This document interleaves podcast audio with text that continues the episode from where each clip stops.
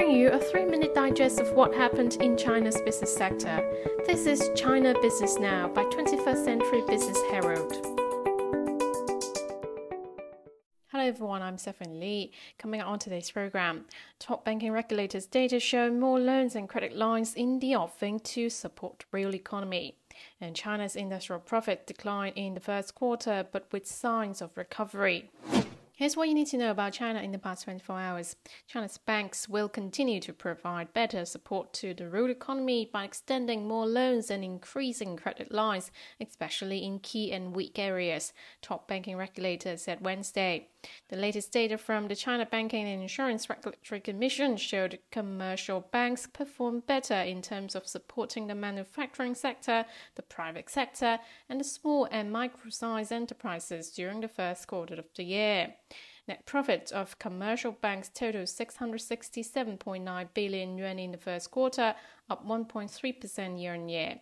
And new loans to the manufacturing sector during the period reached two point two trillion yuan, up three hundred eighty-one point nine billion yuan from a year earlier. Loans to private enterprises came in at three point seven trillion yuan, up one trillion yuan year-on-year. Inclusive loans to small and micro-sized enterprises expanded to two point three trillion yuan in the first quarter, up by eight hundred eight point eight billion yuan from a year ago. Thanks to the supply-side reform and empowerment from digitalization, banks' strength to serve the real economy is on the rise, with a continuous improvement in the structure of loans and credit, experts noted.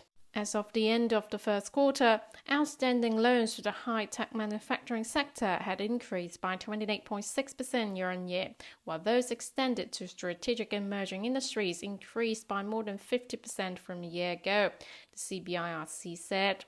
At a news conference on Wednesday, C B I R C officials said the downtrend in the profit growth of commercial banks in recent years reflects their increasing support for the real economy, as they have made more allowance for potential losses or bad loans. Banks' loan loss reserves increased two hundred fifty-seven point two billion yuan in the first quarter, and the provisioning coverage ratio, loan loss reserves compared with bad loans, was more than two hundred five percent, a relatively high level. Outstanding non-performing loans, or N P L, in the sector grew by one hundred twenty-five point nine billion yuan to stand at three point nine trillion yuan as of March, while the N P L ratio dropped zero point zero nine percentage point to one point six eight percent by end March. China's major industrial firms experienced a decline in profits during the first quarter of twenty twenty-three, but signs of recovery emerged with demand on demand. Data from the National Bureau of Statistics showed Thursday. Major industrial firms saw their combined profit reach about one point five two trillion yuan in the period, down twenty-one point four percent year-on-year, while the combined revenue increased by zero point six percent year-on-year, reversing a decline of one point three percent as market demand recovered. In March alone, profits of major industrial firms declined nineteen point two percent year-on-year, narrowing three point seven percentage point from that in the first two months, said the N B S. China's State Council on Thursday announced a series of measures aimed at stabilizing the country's employment situation. The plan includes providing at least one million youth internship positions, increasing financial support for small businesses, encouraging state-owned enterprises to extend recruitment, and assisting the entrepreneurial needs of college graduates and rural migrant workers. As part of the employment-first strategy, the General Office of the State Council outlined fifteen specific measures to stabilize and expand employment. Companies that hire and sign labor contracts lasting over one year with unemployed graduate students or or registered unemployed youth aged sixteen to twenty-four will receive a one-time subsidy. Moving on to some regional highlights. China's local governments issued two point one trillion yuan in bonds in the first quarter, up around sixteen percent from a year ago, showing their effort to implement proactive fiscal policies and steady economic growth, the Finance Ministry said Wednesday. Shandong topped the list with one hundred ninety-three point two billion yuan of bond issuance, followed by Guangdong with one hundred sixty-two point four billion yuan and Sichuan with one hundred fifty-nine point three billion yuan. Jiangsu, Hebei, and Fujian each sold over one hundred billion yuan. Guangdong province has taken the top spot in China in the ranking with one hundred twenty-six point five seven million of population in twenty twenty-two. Shandong province ranked second with one hundred one point six three million, followed by Henan province with ninety-eight point seven two million.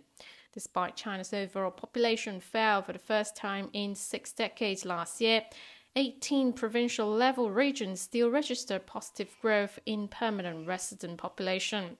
Zhejiang province gained three hundred seventy thousand more residents last year, while the three biggest provinces all saw a decrease in population. The fourteenth annual meeting of the New Champions, widely known as Summer Davos, will be held in Tianjin from June twenty-seventh to twenty-ninth. Themed as entrepreneurship, the driving force of the world economy, the session of the annual meeting will be attended by two thousand representatives from the political, business, academic and media sectors. A new international air cargo route linking central China's Wuhan in Hubei province with Abu Dhabi, capital of the United Arab Emirates, was launched on Wednesday, according to S F Airlines. A round-trip cargo flight is scheduled for this route every week, with up to two hundred twenty tons of air express capacity, the cargo airline said.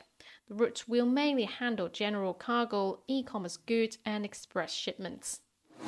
In collaboration with Tarmac Aerosave and the city of Chengdu, French plane manufacturer Airbus announced on Wednesday the establishment of a joint venture for China's first aircraft life cycle services center. This latest partnership between Airbus and China aims to bolster China's aviation industry, particularly in aftermarket services.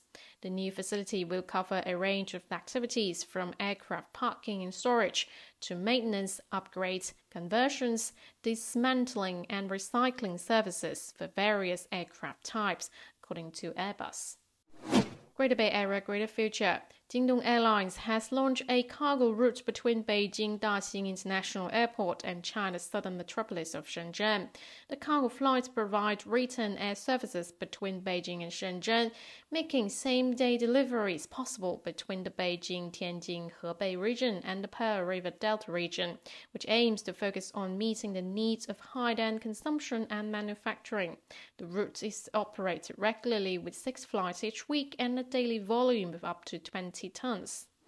Next on industry and company news, China continues to lead the world in the number of nuclear power units under construction, according to a blue paper issued by the China Nuclear Energy Association on Wednesday. China currently has twenty-four nuclear units with total planned installed capacity of twenty-six point eight one gigawatts under construction, ranking tops worldwide.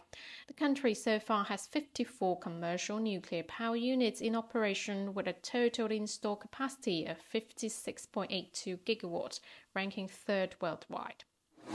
Tencent's WeChat Pay announced yesterday its users can now open WeChat Pay under the e-wallet payment function in the e-Chinese Yuan application and choose to attach the wallet of any operating institution such as WeBank to WeChat Pay so that they can pay in digital yuan to merchants that have started accepting the e-yuan in the app's channel and mini programs.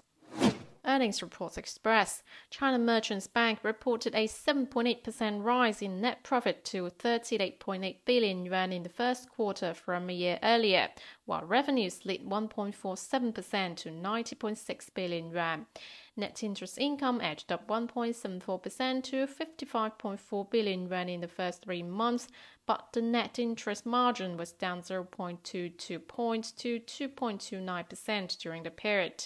Non-interest income fell by six point two percent to thirty-five point two billion yuan, mainly due to a weakening in risk appetite and investment willingness of customers, the bank said. Its N P L ratio stood at zero point nine five percent as of March, slightly down by zero point zero one percentage points as compared with the end of the previous year.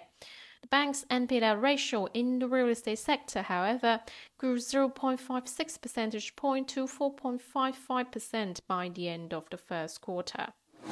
Ping An Insurance jumped today after reporting first quarter net profits surging by forty-nine percent year-on-year to thirty-eight point three five billion yuan, while its operating profit fell three point four percent to forty-one point three nine billion yuan.